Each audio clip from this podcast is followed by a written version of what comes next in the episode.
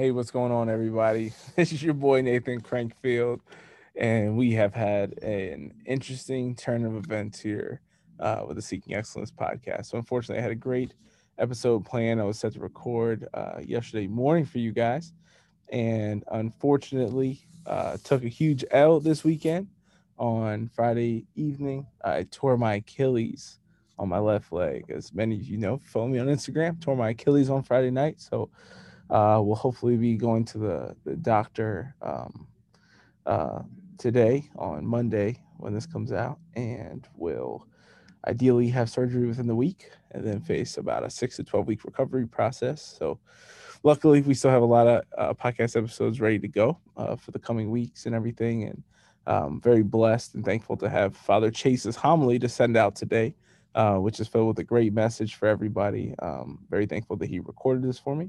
Um, and so obviously this is not, uh, this is, I'm recording this currently in my living room as opposed to, or I normally record with my microphone. So there's background noise and all these things from all my crazy college students right outside my door. But, um, just wanted to give a little bit of context for that. Um, and yeah, we've been wanting to share some of Father Chase's homilies as well. Uh, so I'm excited for this to kind of, this is kind of the perfect day, the perfect time to kind of initiate this and start this. And then we're going to look into uh, getting him some better setups, too, for uh, recording his homily. So uh, bear with us as we kind of get this figured out. We put this kind of ad hoc last minute um, uh, podcast together for you, but I hope you enjoy it.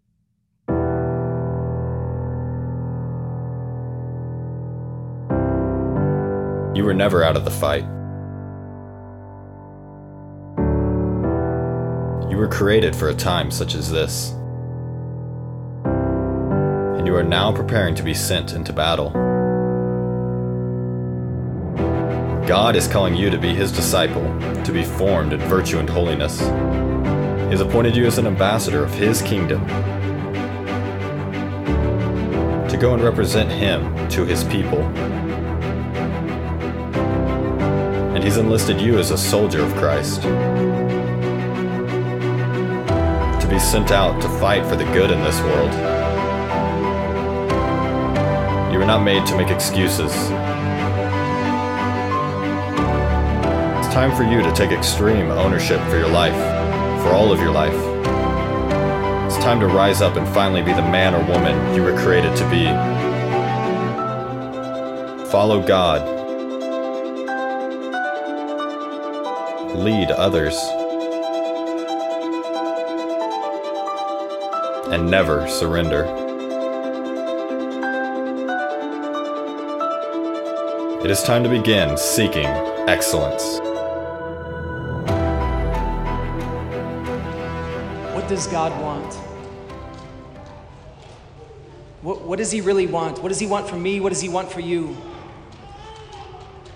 In my short six years as a priest, I think that question sums up every conversation that I've had when someone has knocked on my door in the office or says, "Father, can I speak with you?" And I love the question. I love the question because it says something about the person who's asking it. It says, I want to know what God wants for me. I want to do what God wants for me. It may be a question about family life. It may be about a crisis in the family. It may be something about marriage. It may be something about my vocation. It may be something about which classes I should take next semester. It may be something very simple. I can tell you that is the question of the human heart, the question of Christianity, the question of the one who has come to know the Christ, the Messiah, the Lamb of God. It's the question that burns in our heart, or at least it should. And so we ask that question. It's a summary of all of our questions. It just says, God, what do you want? What do you desire? And I know that question sometimes is difficult to answer. And sometimes we might even get jealous of those when we look at someone and they say, it looks like they do it so well. They do it so easily. I know a lot of people like to, like to ask sisters and like to ask priests, like, tell me your vocation story, which is like the story of like, why are you doing what God wants, right? Tell me that story because it seems radical. It seems like, it seems like if I were asked something that big, I don't think that I would be able to do it. Well, I would ask you to ask the sisters and ask any of us priests or ask anybody who's done something radical for the Lord. It's not easy. And it never was, not, not for a moment. It got easier along the way. And I'm going to tell you how today. I'm going to tell you that story of how it gets easier to do what God wants. Because sometimes we look at the apostles especially. And I know that when we hear people's vocation stories, we hear people who, who have done what God wanted. We want to hear like the, the big conversion story, you know? We want to hear the person who was a great sinner who is now following the Lord radically. We love those stories. I love those stories. I love to talk to our seminarians who are now following the Lord and just say, Tell me, tell me about your story. Tell me, tell me how the Lord has called you. I, I have to know. I want to know. I want to know the way the Lord speaks to you. I love those stories. But I will tell you also, I've come to love the most simple stories. Those who have not had radical conversion. Those of us who maybe haven't been great sinners. Those of us who don't really think God has done much in our life. Maybe we feel like we don't have much to say. Let me tell you, I think some of those stories are the most beautiful. And here's why. Did you hear the stories that were told today? I think the apostles' stories, some of their stories are the most boring vocation stories that exist in the church. And they're so beautiful. And why is that? Right? John the Baptist tells one of his disciples, who is Andrew, one of the apostles, he will come to the apostle. He says to him, hey, look, the Lamb of God, go follow him. Okay. End of his vocation story. We don't know any more details. Andrew goes and gets his brother, right? It's just a natural thing to do, right? If you found something that you love, you introduce somebody else to them. And he says, Simon, I found the Messiah, let's go. Okay, end of Peter's vocation story. You heard the story of James and John, right? When they were cleaning the nets with their father, Zebedee, and a stranger walks by, who's Jesus? Get this, a stranger, to show you how radical this is. A stranger walks by and says, hey guys, I know you're hanging out with your dad. I know you're doing like your life's work. I know you're doing exactly what you know how to do, and it's the only thing you know, but hey, come follow me. And their whole vocation story is summed up in, and they left their nets right there and they followed him. It's terribly boring to hear about, but how incredible that is. And I want to ask the question then, how do they have so much clarity when I don't? How do they have so much freedom to do what God's, God wants for them when I don't? Why do I feel so much angst? Why does when God asks me a question to do something big in my life that I return with five more questions for him? Why is it that when he asks me to do something, I have five obstacles to getting to what he's asking me to do, things that I can't reconcile in my heart? Why has that happened to me? And these guys, they just leave their nets and go. Where does that freedom, where does that clarity, where does it come from? Well, I've been doing discernment for several years with young people. It's something that I love to do. Discernment, by the way, is the process of, of, of going through the voices in our life and understanding God's voice above all and desiring to do what he wants more than anything else. That's what we call discernment. I'm, I'm discerning which, which voice is God's and how to have freedom to follow him. And so when we ask that question, what does that God want? That's what we're doing. We're doing discernment. And in doing that discernment, I've experienced, I've looked back on my experience, why has it been so hard? Why do I have obstacles? Why do I have questions? Why don't I have freedom and clarity? And why do the people that I work with often not have that same freedom and clarity? Why does that happen? And here's the secret that may be very simplistic, or you might feel it to be simplistic, but I think it's something we can't miss, and it's something we don't often talk about. And it's the fact that when we ask the question, we're saying, God, what do you want? What do you want? I want to do it right now. I want to be ready to do it. I want to, I'm scared what you're going to ask, but I'm ready to do it. And I need to know, and I need to know right now because I got things to do in my life. And the reality in that is that we're asking the question, but we are not ready for him to tell us the answer. We are absolutely not ready for him to reveal his divine will to us. Because what we're often saying when we're saying, God, just tell me, just tell me, I need, I need, we need to get on with life, I need to do this, I need to, I, I, I just, I need to know now. When we're saying that, we're basically saying, and I'll just use myself as an example, I've said oftentimes, Lord, uh, I want to know what you want, as long as it's exactly what I'm thinking of what I want right now. Like, like bless my thoughts, bless my prayer, bless my will, and confirm it as your own, Lord. which is the opposite of like true discernment, right? You can see how that's an obstacle. And what I want to say with this is I think that we are asking the question, but our heart is not ready to receive the answer. And that's why we get frustrated when we ask God, what does he want? So I have two suggestions today of how we gain that clarity and that freedom to know what God wants and to be, have that clarity and freedom to actually do it, to be prepared for the answer.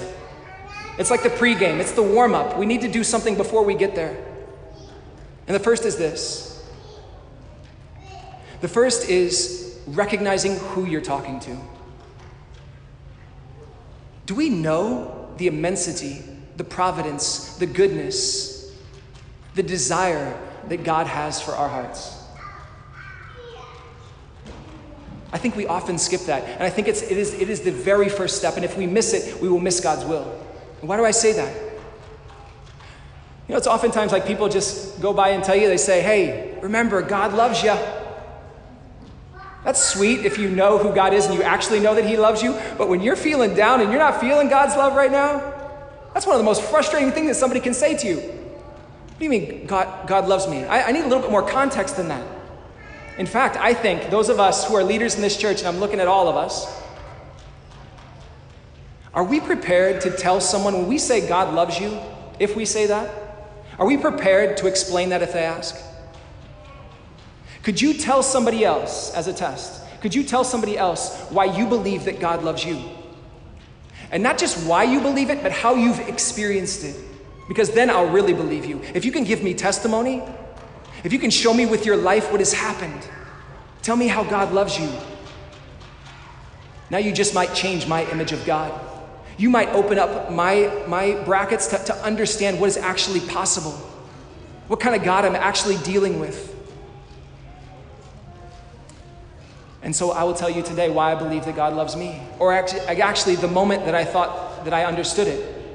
I've heard all my life that God loved me. And, and in general, like most of the kids sitting here who may not understand it yet, I was a kid who just thought that God was great and I, I did believe that he loved me. But that didn't affect my life and it didn't affect most of my decisions. I wasn't a disciple. I didn't have a personal relationship with Jesus Christ. But something changed. And I'll tell you, it was the moment in when I was actually asking that question and I meant it, and my heart was open to receive the answer. I was ready, or at least I thought I was. And I was sitting in a chapel, much like you guys are today. I was sitting in the pews, and I was sitting in the presence of Jesus, present in the Eucharist, which is probably the best place I could have been. As I sat in that chapel, I was asking big questions about my life. Lord, what do you want from me? I, I love my life. I love what I'm doing. I love, I, I have so much, like, Thing, everything seems to be going well, but why, why, why is there something missing? Why am I not fulfilled? Why, why do I feel like I'm not yet doing life yet? And I can't tell you exactly what he said or what I experienced, but in my best effort, I can tell you that at that moment, and for the days that followed, I believed that God had created me for a purpose. That changed everything for me. I believe that God had a plan for my life. Why does that change everything? Because now life is not just about my plan. It's not just about what I want. There is an eternal God who thought of me before time existed, before time began, before I was even knit into my mother's womb. He knew me. He thought of me. He had a plan for my life before I even knew what love was. Do you understand the kind of space that opens in the heart and in, in, in the soul and the mind? I thought that life was exciting as I made it. I was relieved to find out that life didn't just have to be as exciting as I make it. It was exciting as God wanted it to be for me, as much as I was willing to follow him. There was an adventure to be had. There was more to life than I had ever conceived in my own mind. When my plans do not fulfill me, I ask the Lord, what are your plans for me? That opens up a new reality, and now I'm open to something that I never thought possible. He's opened doors in my life that have been more exciting than everything, anything I've ever planned for myself. But it started with a recognition of who I'm dealing with. And sitting in awe of the God whom I worship. It was recognizing him for who he is. And in the church, we call that adoration. That is the definition of adoration. I recognize you as creator and me as creature, and I'm in awe. You are the one that parted the Red Sea, and I sit before you. You are the one that gave the Israelites to drink. You are the providential God that led them miraculously through that wilderness into the promised land, and you will do it again. You are the God who came to earth as man. You created miracles upon the earth that, that are written down in books, and everyone saw it. I want, I want to live in that part of exciting life that I've not seen. I, I believe that if you did it for them, then you could do it for me. I believe that you are the God that died on the cross. You gave your life so that I may live. You gave me the bread of life, the Eucharist, that, that I may have life within me. You rose from the dead, and you sit in front of me right now. This is, this is you? This is the same God? I'll just ask, do we do that when we sit down in prayer? When we ask God what he wants, do we understand who we're dealing with? Because when we understand that, my, my trust is at the highest it's been. When I sit down in prayer and I proclaim who God is before me, and I remind myself, I don't have to remind him, I'm reminding me who I'm dealing with. I can't do discernment without that. I can't ask God what he wants, because if I don't trust him, then the only thing I'm waiting for is for him to confirm my will.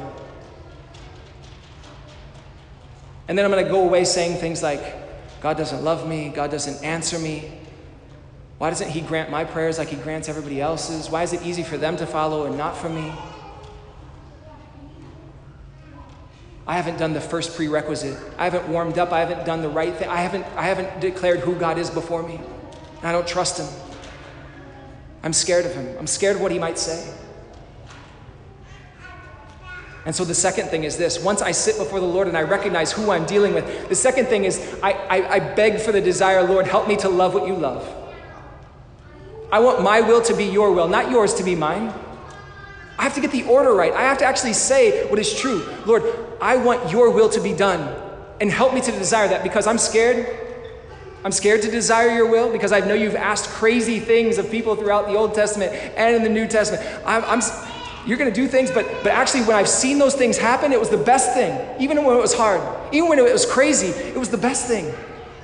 Help me to desire that kind of faith. The best way that I can describe that for you is for anybody who's ever been in love. Those of you who are married, those of you who, who have been in love with your children, those of you who love your parents dearly, those of you who have friends whom you, who you just love above all things, you just, you just want to give your life and be with them. Isn't it true that when you have that kind of love for someone in your life, even what you didn't previously love, you come to love because they love it? Have you experienced that? You spent time with someone, you're like, I never liked camping. You like camping? Let's go camping. I like concerts. Do you like concerts? You don't like to go to, you don't like crowds? You don't like to be in crowds? But you'll go with me because you love me? That's pretty awesome. You don't like sports? This is going to be a problem, right? You need to love what I love. But when I fall in love with you, when I fall in love, I will find myself doing things that I previously thought impossible because you love them, and I want to love what you love. This is the experience of God. Will you come to the point where you will say, I know how good you are, and I trust you? I've come to love you, and because I love you, Lord, teach me, teach me what you love. If you teach me what you love, I will come to love it too. I will, I will do my best to come to love it. I want to fall in love with what you love. Can you just imagine now that disposition in asking God of something that's very important in your life right now? You, everybody in here has something on their mind that maybe you've been milling about. What is God asking you to do? If you manage any kind of people, you've been asking this question, Lord, what do you want? If you have a family, you've been asking that question. If you have entered into the drama that is human life, you're asking that question, and there's things on your heart. Now, when Father or one of the sisters or one of your mentors say, or your parents say, hey, you should go pray about that. That's almost like saying, oh, God loves you. Now get away, right? No, you should go pray about that. Do you know what we're actually saying? We're actually saying what I just said. Go prepare your heart. I want you to go sit in that church, and I want you to tell God all that he is to you. I want you to claim all of his blessings that he's ever showed you or he's ever showed anyone in the scriptures, because that's the kind of God he is. And I want you to be confirmed and affirmed in what kind of God you're dealing with. And then I want you to sit there and I want you to beg that you would love what he loves, that he would grant you that desire, that you would follow him no matter what. And then, and, and only then, will your heart be disposed, and you will be open, and you'll have that open heart, and you will be ready to ask the question, and only then, Lord, now what do you want? Finally, my heart is soft.